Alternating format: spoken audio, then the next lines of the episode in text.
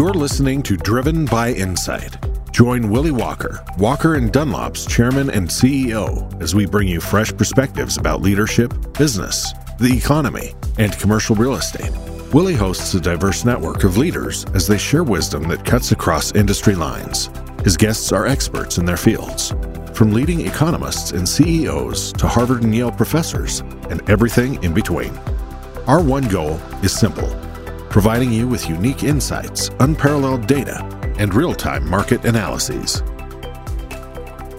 It is a real pleasure to have uh, Andy Florance join me today for the Walker Wednesday webcast. I've been looking forward to having Andy on for quite some time, and I'm I know the two of us will have a fun and spirited conversation about the commercial real estate markets and what Andy and CoStar are seeing today. Before I turn to Andy to discuss the markets and CoStar, I invited John Rice, a dear friend of mine, one of my oldest friends in the world, also a Walker and Dunlop director. John also sits on the board of trustees of Yale University and has a fantastic organization called Management Leadership for Tomorrow, which Walker and Dunlop has been a big supporter of over many years to talk about the crisis in America today and to discuss for a moment how corporate America and our country is dealing with the civil unrest as the result of what took place in Minnesota last week. I thought that having John on just to give some perspective would be very helpful to those of you who have joined us today to focus not only on the real estate markets, but the world we live in today. So Johnny, first of all, welcome and thank you for joining us. I think that I and Andy and I had a call yesterday and other leaders in the business world are right now trying to figure out how to discuss what's going on in our country and how to be not only to create a dialogue, but to also lead at these times. And so can you give us some thoughts, some suggestions? I know you've been in touch with many, many CEOs over the past several days as it relates to these issues. And so any of your perspective and ideas would be extremely helpful to all of us at this time. Oh, thanks, Willie. I appreciate you having me on at a very important inflection point in our country and at a time where there's a lot of strife going on on all fronts. And I'm somebody who likes to focus on, you know, what do we do? How can we move forward? And I want to share a few, just a few thoughts that are reflective of where we are in our current state. So three key points that I'd like to encourage folks to, to focus on with respect to taking action. What can you do as owners, operators, as CEOs, as executives going forward in your organizations and in your communities? The first is essentially I want to challenge everyone to understand the underlying problems, you know, why we are where we are, why people are protesting across the country. Number two, I want to encourage folks to, com- you know, to communicate with courage and not perfection. And number three, I want to encourage folks to take those of you who are compelled to take some action and do something to move the needle, take a rigorous approach to move the needle in your world. Don't settle for random acts of diversity. So if I could double click on on all three of those. The first one, sort of understanding the underlying problems. And it's important to understand that like this is not just about the systemic racism and how we are policing black people and people of color in our country, how we prosecute those who are committing the crimes in the justice system. It's also the narrative in our minds that exists that enables police to think that they can get away with what they did and even to our citizens. What you saw last week, the narrative that enables a liberal white investment professional in New York to think that she can get away with calling the police on a black man who's asking her to put her dog on a leash so he can continue bird watching safely. And it's also, you have to understand that it's the exhaustion underlying the inequities with respect to economic mobility, wealth inequality, healthcare disparities during a pandemic and housing. You know, they're just getting worse and not better. So we first got to understand you know, that this is, you know, don't focus too much on the symptoms, focus on the underlying problems, understand them.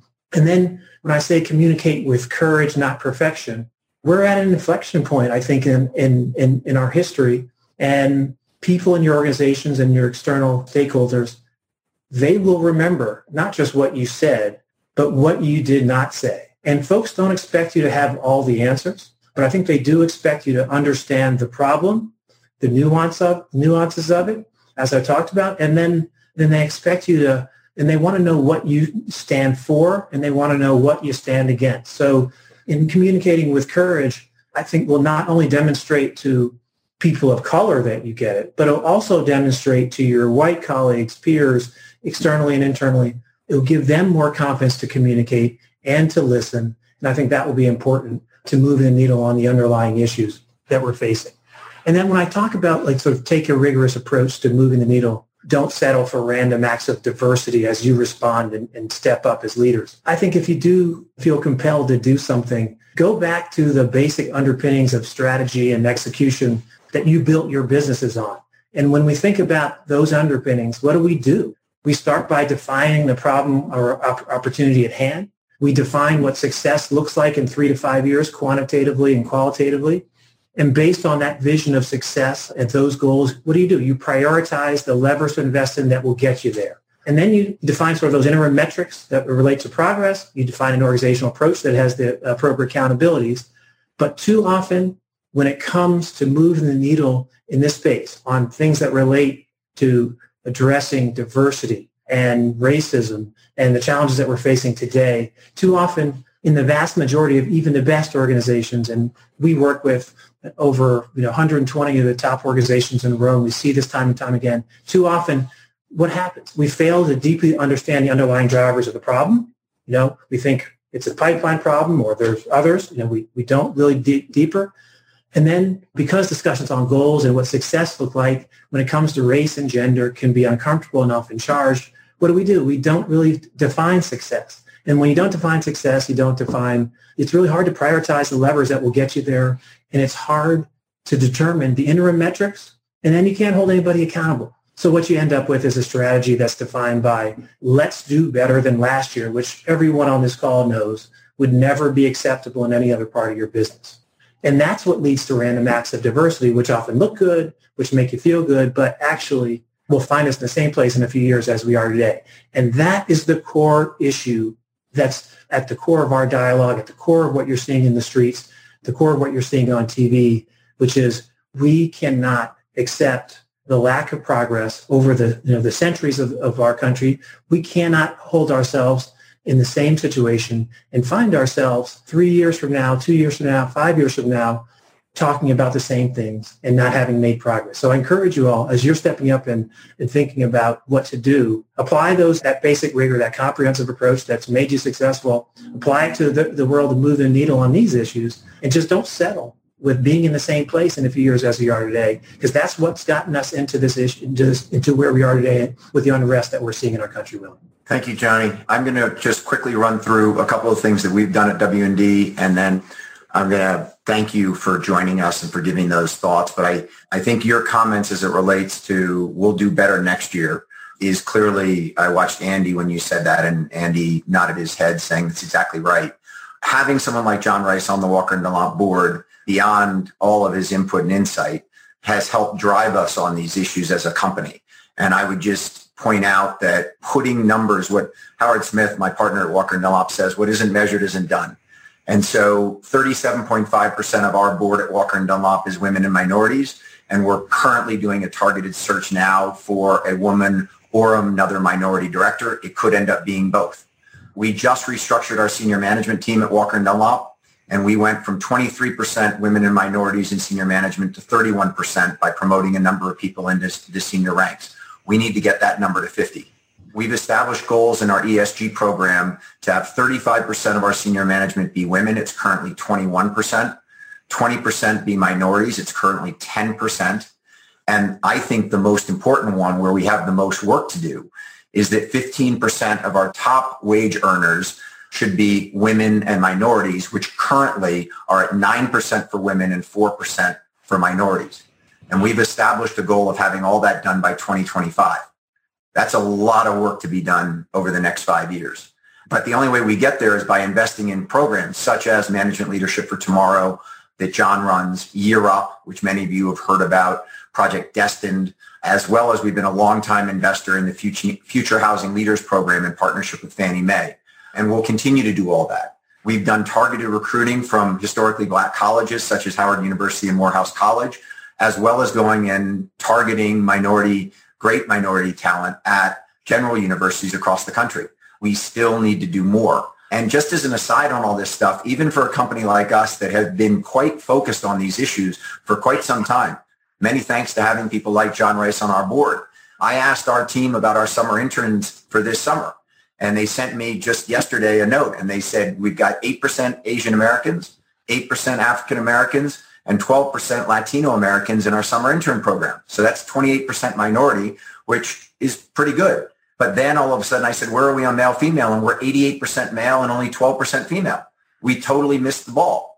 And so the reason that, you know, I hadn't thought about it as far as our summer intern program, but unless you track it, unless you focus on it, unless you set clear objectives, you'll end up with a summer intern program at Walker Dunlop that is quite diverse, but not from a gender standpoint. And so the final thing I would say on this topic as it relates to how all of this plays into business and John's comment of, you know, sort of this is a marathon. We all need to do things over time. If you think about the shooting of Michael Brown in Ferguson, Missouri in 2014, first of all, last night, some of you may have seen Ferguson elected its first African-American mayor, which is fantastic. But beyond that, we only had two defaults in the Walker Dunlop loan portfolio over the last 12 months, two. And they happened to both be at the University of Missouri. And the reason that we had two loan defaults on student housing properties at the University of Missouri is directly tied back to the Ferguson riots in 2014 because enrollment numbers at the University of Missouri started to fall in 2015 and 2016. The Board of Governors of the University of Missouri changed their on-campus and off-campus housing policy to require more students to live in the dorms. And that put downward pressure on off-campus housing because they didn't have the enrollment numbers. And we have two owners of student housing properties off campus at Mizzou who both defaulted on their loans over the last 12 months, six years after the riots took place in Ferguson.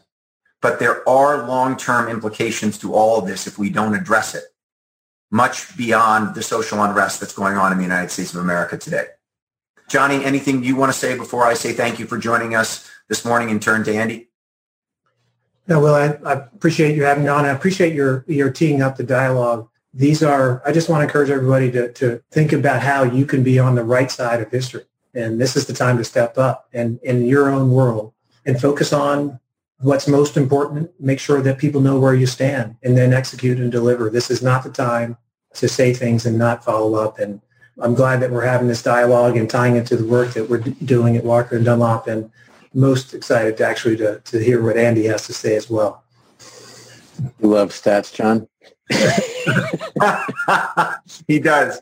He's a fantastic set. So Johnny, as I said, if you could just peel off and then dial back in through the regular one, then the screen will just go to two of Andy and me. But thank you very much for joining us this morning. I greatly appreciate it. Thanks. Appreciate it, Willie. Mm-hmm. Thank you. Andy, welcome. Uh, Thank you. Good to have you on. Good to be here. so, here. There's so many different places for the two of us to start. I want to back way up. so I guess I'll start with this. You grew up as a kid who was super talented. You went to Princeton. You're at Princeton and you're in your honors physics class and you've got a lab mate in your honors physics class at Princeton by the name of Jeff Bezos.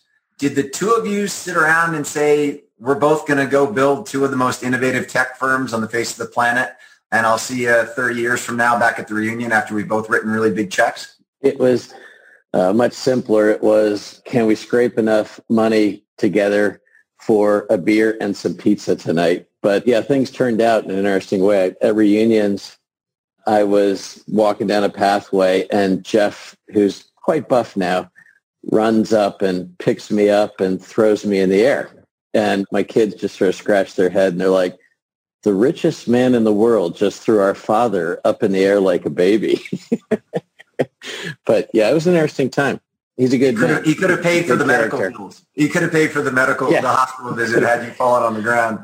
So and a little supplemental. So Andy, you, you get out of you get out of Princeton and you decide to start this company called Realty Information Group. What was the genesis? What was it about commercial real estate? Your your father is an architect by training. You you looked at the built environment in your entire life, but what was it about data and the real estate environment that made you want to start Realty Information Group way back when? You know, I was inspired by the potential of digital transformation. So when I was coming out of college, it was the first era of democratization of computing power.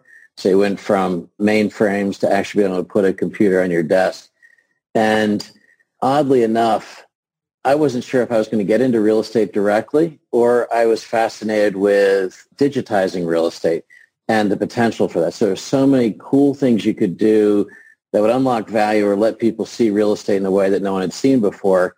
I kept coming back to that. And, at Princeton, I was washing dishes to make money on the side. And then I got some job, a couple of gigs where I just kind of cash flow analysis for a couple of Washington developers on one of the few PCs around. And it paid 10 times what the dishwashing paid and was a lot more enjoyable.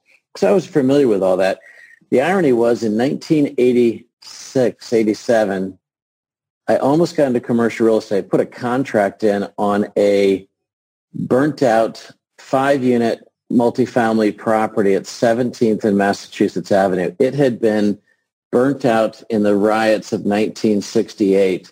And as late as 1986, it still had not recovered. It was still missing doors, missing a roof. And, and I started studying the heck out of what would the economics of renovating this property be. And I started collecting rents on nearby properties. I started surveying other properties. I went down to the recorder of deeds. I started looking at what other properties were selling for. I spent months studying and building a model for this property. And while I was building the most comprehensive database on a multifamily in Washington, D.C., my option to acquire the property accidentally expired. And I said, well, I love the data. So that was it. It was sort of an accidental attempt to get into commercial real estate, and I found I like the digital side more. Too long an answer. No, it's not too long an answer. So you changed the name from Realty Information Group to CoStar. Why'd you do that? Well, well where did um, CoStar come from? I mean, Realty Information Group, RIG. I don't know. We could be looking at an RIG stock price today rather than CoStar. What's CoStar? We were naming our software for the first time. And an important part of our business is working in partnership with and in collaboration with all of the different segments of the industry, brokers, owners, and the like. So we wanted to stress that we were not trying to play a starring role in the commercial real estate transaction, but we were trying to play a supporting role in the commercial real estate transaction. So it was co-starring in the commercial real estate process. Specifically, it stood for Commercial Office Space Tracking Analysis and Reporting. And it cost me one case of Budweiser beer. I got a bunch of friends over, got some hot dogs in the grill, and we sat around trying to come up with anagrams, all kinds of things. And after a case of Budweiser, it was CoStar. Now, years go by. I think that cost us $12.50 to get the name CoStar in beer. Years go by and we hire one of the best of the in the field, Interbrand. Uh, we spend 1.4 million dollars to change the typeface of CoStar. So and you put know, the star next to it, I'm sure. The little star yeah, the logo. Yeah, star exactly. next to CoStar. An expensive star. Hey, on that, talking about co-stars, I got a question before from our mutual friend Brian Coulter at JBG, who asked whether Jeff Goldblum is as eccentric as he seems. Is he? You? I mean, why him as your as the face of CoStar, and is he as eccentric as we all would think he is from afar? Yeah. So the why Jeff Goldblum is you look at the multifamily industry, it's one of the single biggest consumer segments, 750 billion spending a year, consumer spending on where someone's going to rent a place. 150 million people living there. It dwarfs beer. It dwarfs cars. And yet there was no consumer branding. So we decided to go all in and we've spent half a billion to three quarters of a billion dollars in consumer branding to drive multifamily apartment living as a lifestyle. When we did focus groups, the number one issue with renters was trust. Like at that time, we really started investing in apartments.com. Craigslist was a leading source of information and it came with fear. It came with crime. It came with fraud.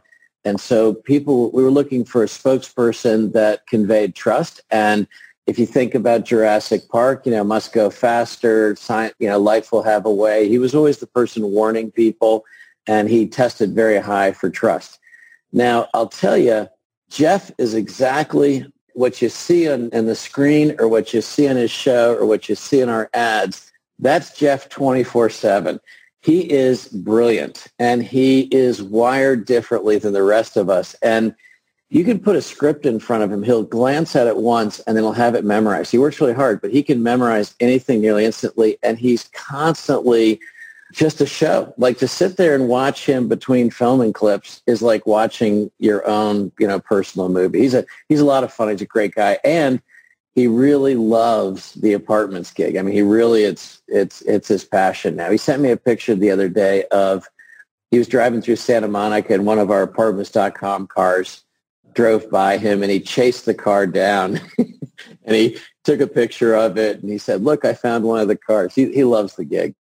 I want to rewind the tape a little bit because when you went public in 1998 at $9 a share and raised $22.5 million to give people a sense of where CoStar is today. So 1998, nine bucks a share and they raised 22.5 million. Today it's $666 a share with a market cap of $26.2 billion. So that's over a thousand X from the 22.5 million back in 1998. What's been the biggest driver of that success, Andy? Well, you know, I think I would say, first of all, the space we're playing in, the opportunity we're playing in, and people keep underestimating it. Keep people continuously underestimate what's involved in it. I remember one of the biggest challenges when we went public. We had seven million of revenue, which is pathetic when we went public. I was trying to convince people that we could get to 25 million in revenue. And people didn't believe that digitizing real estate was that big a business. But you stop and look at it, real estate in the world is worth $180 trillion, $180 trillion. Compare that to the value of every single public company in the world combined, that's 90 trillion. So commercial real estate generally is worth twice as much as all the public companies in the world combined. It's a massive asset class. And then you think, what are all the economic multipliers in real estate? So I, I acquire a piece of land, I get a, I hire an architectural planning study, uh, do a construction loan, put a construction contract out there, I get permanent financing, I get a 10-year lease signed, I get a loan on it, I securitize that loan, I default on the loan, I flip the property, I do build out, I do, you have about a 5 to 6x multiplier on the value of a real estate asset to the economic activity it drives in an intermediate time frame. So ultimately, there's about a quadrillion dollars of economic activity that's occurring around real estate globally. And it was almost all offline and non-digital 20 years ago. And as it goes online, it's just a huge space. And so you can be a complete idiot and actually carve out a pretty decent living providing digital solutions in the real estate space. And I think we've had that consistent vision. The things we told people we were going to do back in 1987, we have consistently pursued those efforts for 30, 35 years, 33 years. And we've never really run the company thinking about what's happening next quarter or the following quarter. We always have sort of focused on what's happening in three years like what's happened, what are the trends in three years? So the, our whole investment, we invested two or three billion into apartments.com. You know, that was not a popular thing to do in a one quarter, one year basis. Like a lot of our biggest investors said, are you nuts? What are you doing? Right. And but we just felt that multifamily is obviously in the early days of digital impact, internet marketing, it's been underinvested in in a digital sense. And we just thought three years out will work great. And now I think our investors are happy with it. And actually, it's your fault, Willie. It's your fault. If anything goes wrong with apartments, like because Willie, I was out working on the West Coast, having just done the LoopNet deal, and my neighbor, like talk about obnoxious, my neighbor Willie Walker called me up at 4 a.m. to complain about some of CoStar's multifamily data. And I took the call at 4 a.m. and I wasn't smart enough just to hang up on him. And he complained about some vacancy rate numbers. I said, okay, I promise, Willie, I'll invest and try to improve that apartment data. $3 billion later, I think I've honored my 4 a.m. commitment to Willie Walker. So And- I will only say that I think it's about $10 billion of market cap to CoStar since that comment, and we still pay every dollar we need to for our CoStar licenses. So I think you've gotten Thank the you. better, I think you've Thank gotten you. the better end of that comment, that 4 a.m. phone call that I made to you uh, on the West Coast. So one quick thing before I move off of that, Andy. I have always thought that you were trying to build the Bloomberg of commercial real estate. But what you just ran through says that it, it- it's not really kind of sitting there saying it's data. It, it's much more focused on the component parts of a real estate transaction than it is we want to be the information source to the commercial real estate space like Bloomberg is to the capital markets. I've never thought about it that way, but I'd always sat there and said, Andy's trying to build Bloomberg of the capital markets and not Andy wants to build a company that is basically helping support all the component parts of real estate. But what you just ran through and how you've built the firm makes me think that Bloomberg hasn't been front and center since you have been so successful at building CoStar. Uh, to be clear, I absolutely look up to Bloomberg and everything he's accomplished, everything he's done. I think it's absolutely mind-boggling. And I've tried to learn from everything he's done. I've tried to model a lot of the things he's done. I think some of the big differences, I mean, obviously it's about data, but it's not just about data. Data is really important and data is uh, providing data at the lowest possible cost and getting scale there is obviously pretty important. But community is critical, right? So last month we had 45 million different people come into apartments.com. The community is potentially more important than the data and facilitating connections, right? And so because the community comes in there and brings in hundreds of billions of dollars of buying power, that then begets data. Then 45,000 different PMCs give us access to back-end accounting that then gives us the quality of data that then brings the community back in. So it's it's connecting different communities of buyers and sellers through technology and the internet, and then also harvesting the relevant data. The other another component though is a weird way, like our, our industry in a non-digital world, in an offline world, our industry is hobbled and super inefficient because we don't have standards of communication. Standards, it's, it's a little bit like if we had a railroad system in the United States where every county used a different gauge rail line and you had to take the trains on and off, the cargo on and off between counties to switch. So what I mean by that is allowing people to, like when you look at acquiring an STR, half the value of us acquiring an STR is that we can put it in the same system that people are looking at multifamily and office and retail, industrial, and it just makes it much easier to move the data around and make relative decisions in asset allocation between this category, that category, evaluate a loan portfolio. So it's a lot of it is coming up with standards, and it's not just domestic standards, not just the United States, but it's also global standards. As you know, so much of the capital flow is cross-border, and you need to try to allow, in essence, real estate commerce to flow more fluidly by giving less expensive access to community data and standards, interconnectivity. So as you mentioned the standardization, that's a I think a good segue to talking about a number of the acquisitions you've done. And as we go through this, what I'm going to I want to hear about the acquisition, but I also want to hear about your view into that asset class right now. Because if you think about it, you've got LoopNet gives you insight into office and apartments.com gives you insight into multifamily. And then the acquisition you just mentioned gives you insight into the hospitality space. So let's start on LoopNet in 2012. You bought it for $860 million. You really consolidated the space in doing that. And a little bit of this um, of your comment as it relates to the gauge of the rails was exactly what bringing LoopNet into CoStar did. LoopNet's obviously been a fantastic acquisition for you. What are you seeing today in the office space through that data? And what's your outlook as it relates to office out on the other side of the pandemic and, and the civil unrest that's going on in the country today? Yeah, wow. That's a lot, lot in that. It's a lot in that. So we, we only have four hours, right? Yeah, So, exactly. um, 26 so, uh, minutes. 26 minutes and I got about 20 more questions for you. So let's plow through Yeah. it quick. So in the office sector through LoopNet, you know, we bought LoopNet and it was really positioned as a super economy budget information system. What what I really saw in LoopNet that was much more interesting to us was the potential of the community or a marketplace, not a place where you found information, but a place where you could market to end users, investors directly. And when we acquired LoopNet, it probably had 30 million in revenue in advertising, say, on behalf of brokers to end users who might want to occupy their space. And it tended to be at low-end properties. It tended to be the gas station in Des Moines, Iowa. It wasn't really one Bryant or Vanderbilt place or whatever. And we really wanted to, we really felt that there was a market that commercial real estate should be marketed more broadly, something more sophisticated than the pathetic email lists of 500 that go out, you know, the little spam bots that go out in email. And it really should be a broad, accessible internet marketplace where people could market to end users.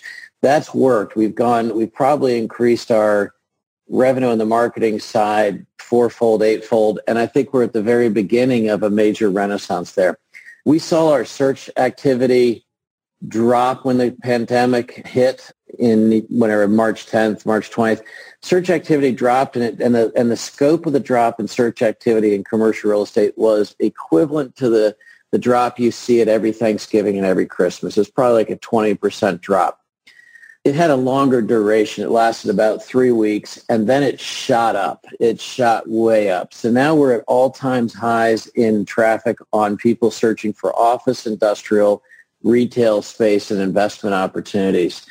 And for one simple reason, you get transaction volumes in leasing for office, industrial, retail go down whenever there's a disruption. It drops like 25% in the quarter immediately following disruption but lease expirations do not respect pandemics or riots or anything. They just keep expiring. And leases expire, one lease expires every, in commercial, not multifamily, one lease expires every seven minutes, right? And while there's a lot of pontification about what's going to happen about, you know, WeWork or will people use less or will people work from home, Walker and Dunlop is going to likely continue to consume office space in Bethesda next year, right? And if the lease is expiring, you got to renew it. In about three months after the pandemic hits, corporate America goes, oh my God, we've got this lease coming up. We're going to be evicted if we don't sign another lease. So nobody wants to get on an elevator with 12 brokers and go see 10 buildings right now. So they're all searching online virtually. And that's, and, and that, has we've seen an explosion of folks just basically shopping for real estate digitally after this whole thing happened. Now, to be clear, sales of properties, commercial properties, has done the normal 75% dislocation, 75% drop. But leasing actually goes up because of change of configurations of space. And so are you bullish or bearish on office as an asset class post-pandemic? Well, you know, having watched unemployment very carefully for many, many, many years as a key indicator of office demand, and obviously this unemployment that we're experiencing right now is more focused on service, hospitality, leisure, entertainment, and that's less of an office driver. But the numbers are so scary in unemployment right now that they can't help you make you be a little concerned about what might happen but we're only looking for a couple of point increase in vacancy rates and for a couple of reasons. One is half of all CFOs surveyed said that they are going to largely continue the same work in the workplace once the quarantine opens. Only a small percentage, like 15%, said there'd be a substantive change to working at home.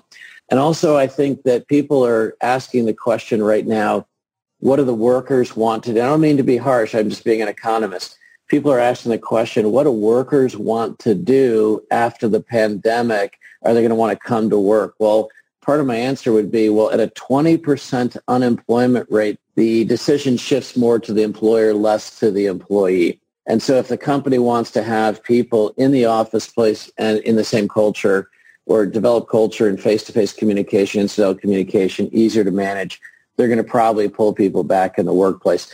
Tougher in a place like New York where 30% of the workforce in New York takes public transportation and 25% spend more than an hour on public transportation, as opposed to Phoenix where 4% takes public transportation and only 4% are on there for 60 minutes. So it'll be a mix, but two different drivers will happen. One is some more people work from home. Second driver is that some significant number of companies will go bankrupt. But I think an equally powerful driver is that forget 160 square feet per person and doubly forget 30 square feet per person that you got at WeWork. Like nobody, you would plant a victory garden in your backyard before you would volunteer to work in an office at 30 square feet per person. So I think you're you're going to get an expansion of the average square footage per person. And it's like, really, who wants to work on a subway car? I just, I want to see the victory garden. That's all I'm focused on. um, so, so uh, let's transition. Let's transition from office to apartments. So you acquired apartments.com in 2014 for 585 million. I realize I had some minor role in that acquisition. I, I wish quite honestly, that Walker and Dunlop had done it. And you've turned that into an incredible, I mean, you came and spoke at our summer conference in Sun Valley a couple years ago, and I and my sense in the room of all of the apartment owners were this guy is going to control my client, my tenant. Talk to me about two things. One, you mentioned in LoopNet the amount of activity that's gone online. My assumption is that the volumes on apartment.com right now, for all the exact same reasons you just said, are extremely high. And then second of all, since you have the data of where people are finding new apartments and leasing new apartments, what's your forward view on rents in the apartment business? Yeah, sure. So obviously at the scale that apartments.com is at now, we had not seen a major disruption or economic cycle in this new sort of really massive digital marketplace for apartments online. So we weren't entirely sure what was going to happen when we got a dislocation like this. So we were running at about 1.4 million renters on a daily basis searching apartments.com before the quarantine hit, 1.4 million a day. And the first three weeks of the quarantine, first month of quarantine, that dropped to about 1 million a day. So we had a pretty significant drop off. And then since then, as of the most current month, we've gone to to 2 million people a day. So from 1.4 million to 2 million. So we are, we're about 40% above the highest level we've ever been. We had 70, we had 45 million people in the last four weeks come and search for an apartment, which by the way, is roughly the total number of decision makers, folks who rent an apartment in the United States. We had about 45 million folks come to our site in the last 40 days looking for apartments. And that's up 10 million from the same time period last year. So, and I think that what's that mean? It's like there's just a ton of churn going on. People are thinking about moving out of Washington, moving to Richmond. People can't stand their roommate. They used to not know their roommate, right? They would be at home five nights a week and they'd be there for eight hours now they're there 24 hours a day, seven days a week with a roommate they don't really know, and they're desperate to find another place. Or they might be in, in a situation where their economic outlook has changed. They want to scale back. Maybe they want to be closer to family, all kinds of things going on. But I think there's a very high velocity of change happening right now. That's reflected in the searches. And you know, a couple things that a couple things that stand out. You know, we've got a bunch of different sites you know, it's not, it's also connected. We're spending about a quarter billion dollars this year on driving traffic to the site. So it's a little bit of that increase is the increase in marketing. Some of the other sites, as you know, we bought, we have a contract to acquire RentPath. Those sites have not grown at all. They're, they haven't grown in years.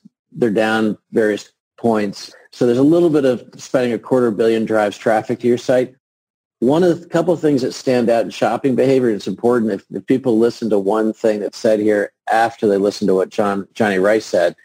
Before the pandemic, 6% of folks coming to apartments.com use the, the virtual tours, the Matterports, where you can walk through an apartment and tour it virtually. That went from 6% to 15%, but it's 15% against a bigger pool. So before the pandemic, 4 million renters would come to our site and virtually look at a, a unit through a video or through a Matterport. Now it's 11 million, 11 million. And also we can read through word mapping the millions and millions. We're not reading your email, Willie, but the, uh, we get millions and millions of emails going to our clients every day, and we can look for what words are emerging, what words are growing, what words are going away, and the questions that come into the leasing offices.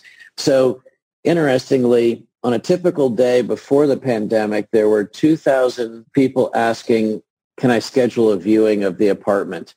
There was nobody asking, do you have a video of the unit or a Matterport of the unit or a virtual tour?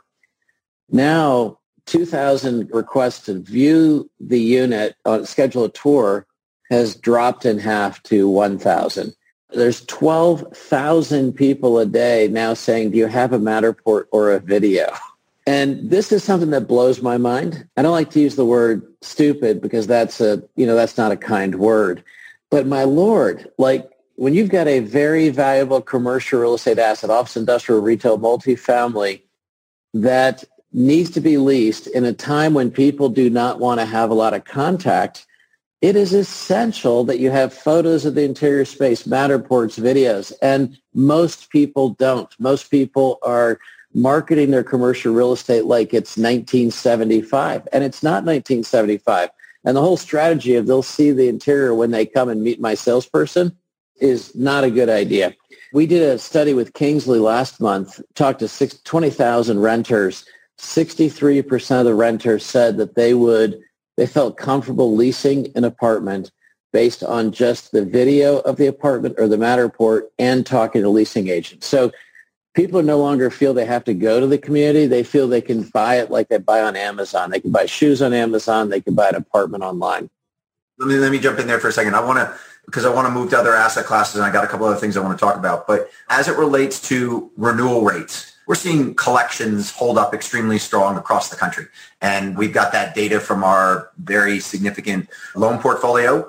And we're seeing collections in the, you know, 95% plus on A's and B's, C's a little bit weaker than that. But collections across the board are really good. And yet the one of the big questions is how do rents hold up? So your team has put forth a number of different things as it relates to some projections on asking rents in Vegas are going to fall off 11 or 12 percent. Orlando similarly as significant fall offs. Yet the CoStar data over the last month has been that there's only been a 1% decline in asking rents across the country. What's apartments.com seeing as it relates to what markets are holding up well and other ones that are falling off? Is it really that delineated between uh, Richmond, Virginia, which has you know a solid employment base right now, the state government and hasn't been hit that hard and Vegas, which is all service driven because the, when I went in and dug into your data a little bit, I did notice that actually asking rents had gone up by 20 basis points in Vegas during the month of May. And so as much as you guys are projecting Vegas down 11%, the actual renewals in May were actually slightly up year on year. So what are you guys seeing through apartments.com as it relates to renewal rates? And so you have to factor in cyclicality, you have to factor in seasonality, and also mix change, right? So you have to make sure that you're dealing with a common unit type. So we're seeing all sorts of stuff. Now, that data is some of the most watched data from uh, NHMC, whatever, National Housing Multi Council. Yeah. And I guess we're looking at like 93%, 95% rent, 93% rent payment, just down a couple, 100, 200 basis points. So really remarkably quite good. And I think that that is, uh, that's really encouraging, but something I think you and I were talking about the other day is we have to keep an eye on that. And, you know, one of the things that I'm concerned about is you have sort of a quadruple witching hour or a singtuplet witching hour in August uh, because you have a lot of folks whose unemployment benefits expire. You have the supplemental unemployment benefits expiring.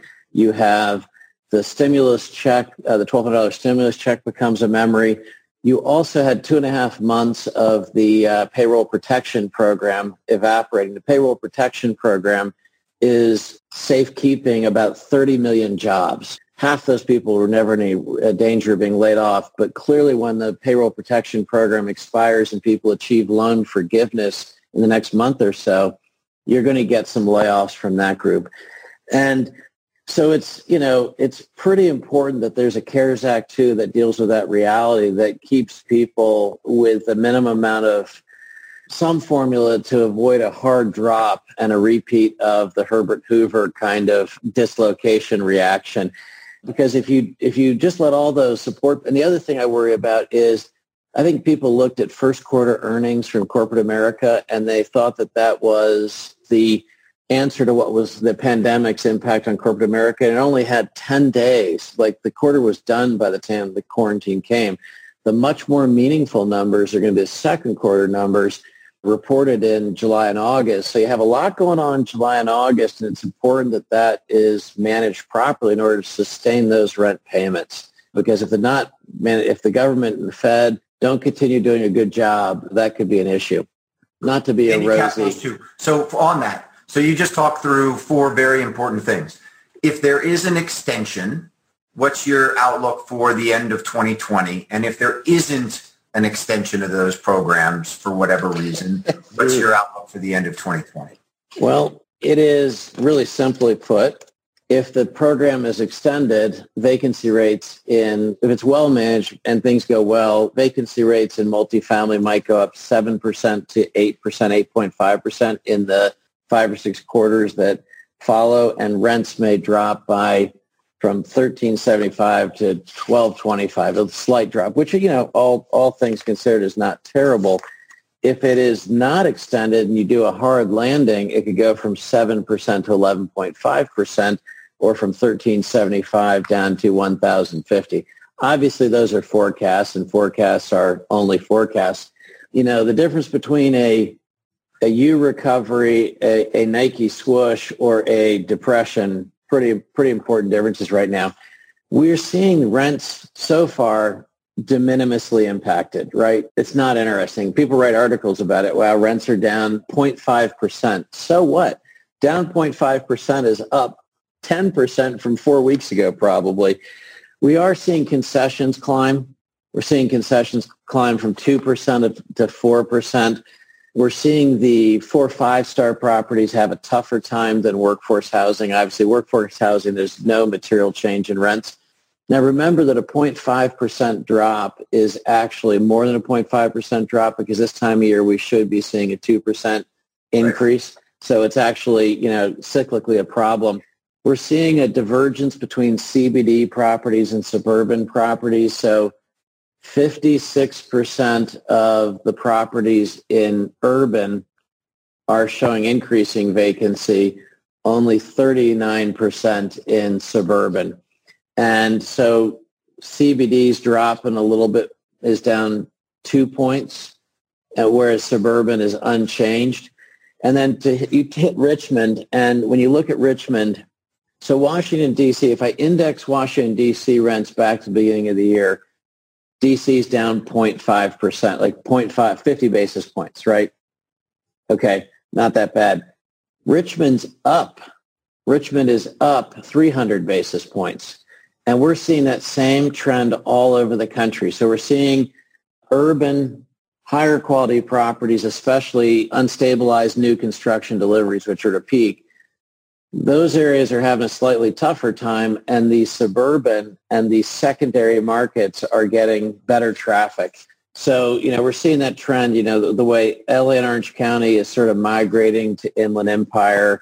We're seeing, you know, you've got prime urban has got 8% of its inventory under construction right now. So it's got a lot of growth, whereas suburban, prime suburban, rural is 3 to 4%. So it's less vulnerable.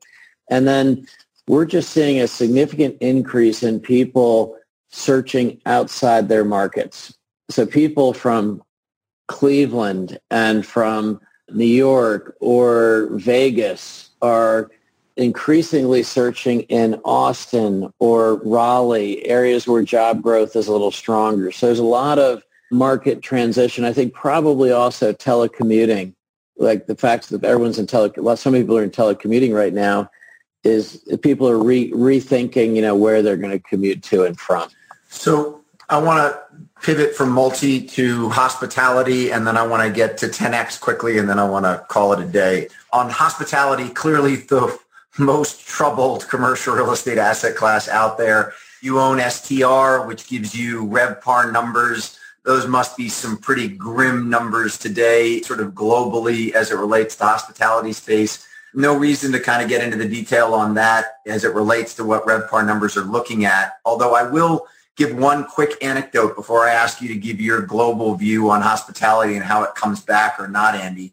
And that is that my family and I are going to Yellowstone this weekend. And I've always wanted to go and stay at the Aman Resort in Jackson. And so I looked on the website at the Aman, which has always had silly high prices. And I was expecting to see some discounted rates.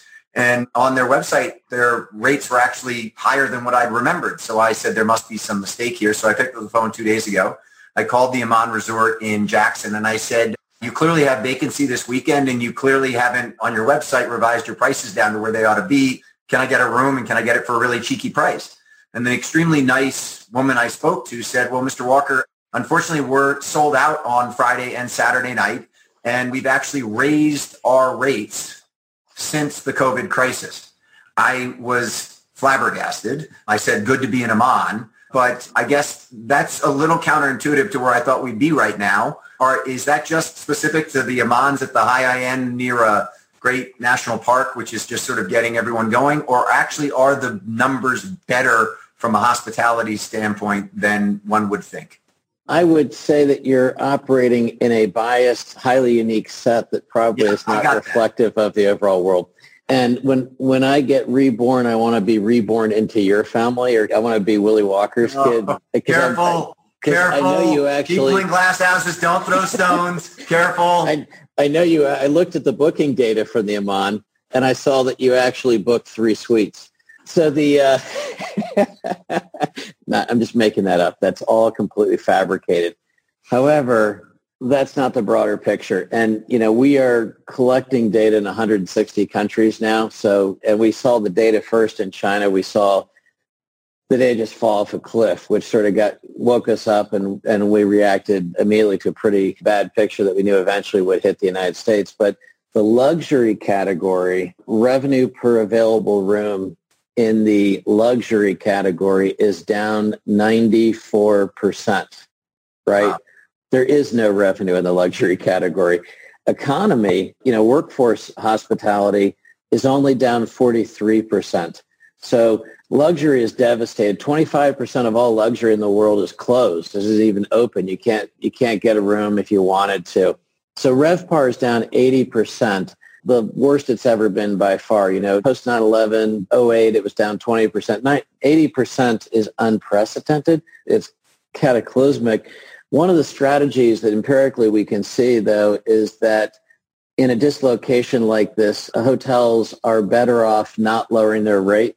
They're better off taking the hit in occupancy and trying to hold the rate. So one of the things we see, and that's what you experienced, is, you know, they will, gosh, if I take um, ADR or average daily revenue price is only down 21%, whereas revenue per available room on a spike is down 90%. So it's more occupancy getting hit. But I've never been to that Aman in Jackson. I'd love to one day go. I, I've camped there. I camped out there by that hot spring area about the creek in a free campground. It was nice. It was beautiful. Well, I'm sure if you called, given that you own, uh, given that you own STR, they'd let you get a room, but they, they, they clearly didn't want me. So let's talk for a moment about 10X. You, you just acquired 10X. It's an online platform for property sales. I sent you a text immediately and said, do I need to watch out over my shoulder because Walker & Dunlop clearly has a multifamily investment sales platform and some exceptional brokers at W&D. What's the strategy behind that? Are you are you competing with your customers? Absolutely not. We look at 10x as a sort of similar to everything else we've done, which is community, uh, huge, huge internet connected community, data analytics, software, and then standardization. So obviously when we're looking at potential double dip recession, we're looking at these unemployment numbers, we're looking at an economy that could be pretty negative. 10X has the added benefit of being a strong counter-cyclical play. I think they've helped dispose of about 25 billion of distressed assets through an auction format. They do negotiate a bit everything else, but as I look at that that platform, a critical element of clearing distressed assets in a you know arm's length transaction bid process is the number of people that show up to the auction, the number of people that show up to the event. And what we have in spades is community. We have nine nine to 10 million people each month that come to LoopNet and half of them are looking to buy something. And that traffic's up as people look to buy distressed assets. And if I, you know, I, I've watched last year, the year before, I've watched properties that are occupied on 20-year leases, triple net by A credit tenants sell for an eight cap with two bidders. And you're like, the bond on that entity was trading for like three and you got real estate to back it up and you had credit. So a critical element to clearing those transactions is a massive number of people. And as we, you know, we now are in a, uh, collecting data in 160 countries. We have clients in 80 countries. You know, we have a lot of business in Japan, China, Germany, United Kingdom, Spain, Germany, France. And what we typically see is half the capital is coming in from cross-border. It may be coming through a local seller, but by the end of the year, CoStar is in about 20 some languages. And we want to make sure that when someone's selling a hotel to be repurposed in San Diego next year, that you've got a massive audience, multinational audience in multiple languages that's there to bid. 100% of those transactions involve a broker. You can't be on the platform without having a broker. And nothing about what we're doing actually facilitates the brokerage process. You still have to talk the person into it. You still have to position it. You still have to price it. You have to do that art of getting the reserve low enough and the interest high enough and all that kind of stuff. But the software, I mean, we contemplated building the software ourselves because we have 500 software engineers. And we basically just felt that the 10 years, 14 years of experience building the software around the platforms, it was so, there's a lot into it. There's a lot in it. There's a lot of software there. And it's not, we think it would take us years to try to build that. So technology is really relevant when you build a bidding platform, either for an auction or for negotiate or a traditional process. The other element is buyer database researching buyers and that's again a global market. So we're putting people in probably 20 or 30 cities researchers in 20 30 cities around the world. One of their core missions is to research who in singapore is interested in buying us real estate who in hong kong is interested in buying us real estate who in abu dhabi is interested and making sure we have great pooling the efforts of a 10x and a CoStar and a LoopNet to try to research who the potential buyers are for these assets turn that over to the brokers, turn that over to Walker Dunlop, and make sure that they have the benefit of that, whether or not they're using our, our technology platform to, to manage a sale. If, even if they're just doing it in a traditional offline process, we want to pool resources with 10x. And remember, we can also see when people come on to, people forget this, but when Amazon or Walmart or Facebook comes on to LoopNet, we can see who they are. Google Analytics tells us this user is Facebook, this user is Blackstone, this user is, like we can tell who people are when they come on, they search, and they tell us they're looking to buy hospitality in San Diego. No one else knows that. Like we can see that kind of stuff. And then we put that in the database back out to our brokerage clients. One of the things we want to do with 10X, though, is it strikes me that the 5% fee is not where things should be. We want to try to actually use the brokerage industry as our channel, work behind the scenes as we do with CoStar, we work behind the scenes and drive that pricing down through rebates back to the seller or to the brokerage firm and try to bring that way down so that the volume goes way up and it's a standardized platform. So we and it's fun. It's just if you're a nerd, it's just a fun thing to work on. And I am a little bit of a nerd. Yeah.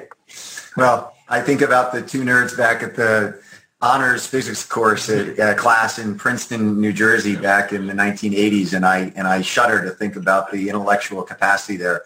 I was actually going to close by saying it's it's super evident, Andy, why you're number 63 on the Forbes list of the 100 most innovative CEOs. And to those of us in the industry who use your data and your product every single day, it is a huge advantage to all of us to have you leading CoStar and have CoStar grow the degree it has one quick point is that if you take the market cap of CBRE, JLL, and Walker and Dunlop and add them all together, we don't get to the market cap of CoStar. So to anybody in this industry who's sort of trying to fi- figure out directionally where we're all headed, First of all, we all need to use CoStar more and more. And second of all, your leadership and insight into where the commercial real estate industry is going is unparalleled. And so I greatly thank you for joining me today. It's great to see you. If Christopher and Matthew want to go to Yellowstone with us this weekend, you can send them our way. I just want to say thank you for joining us. To everybody who's joined us today, for both John Rice at the beginning, as Andy said, I think what Johnny said, um, of all the stuff that Andy and I just talked about, what John talked about is the most important thing that we are all faced with today, and we must address these issues going forward. And Andy, thank you for being here. I have Jeff Blau from Related coming on next week to take all of the data that Andy talked about today and general stuff and bring it down to, if you will, ground zero, both figuratively and literally. And Andy's now gone to some wine glasses in the background. It's, it's, it's only 1140 my time in the morning, so I'm not quite getting to wine glasses in the background. But Andy, thank you for joining me and have a great day. Well, Willie, thank you for having me. But what I heard was that if I came on your webinar webcast, you usually send really nice bottles of wine to the folks you host. So I am thrilled to be here for the conversation and also for the nice bottle of wine. So thank you for having me. And thank you for everyone that joined us. I appreciate the opportunity to chat with Willie and uh, have you all join us today. Thanks, Andy. Take care. Have a great one. You too.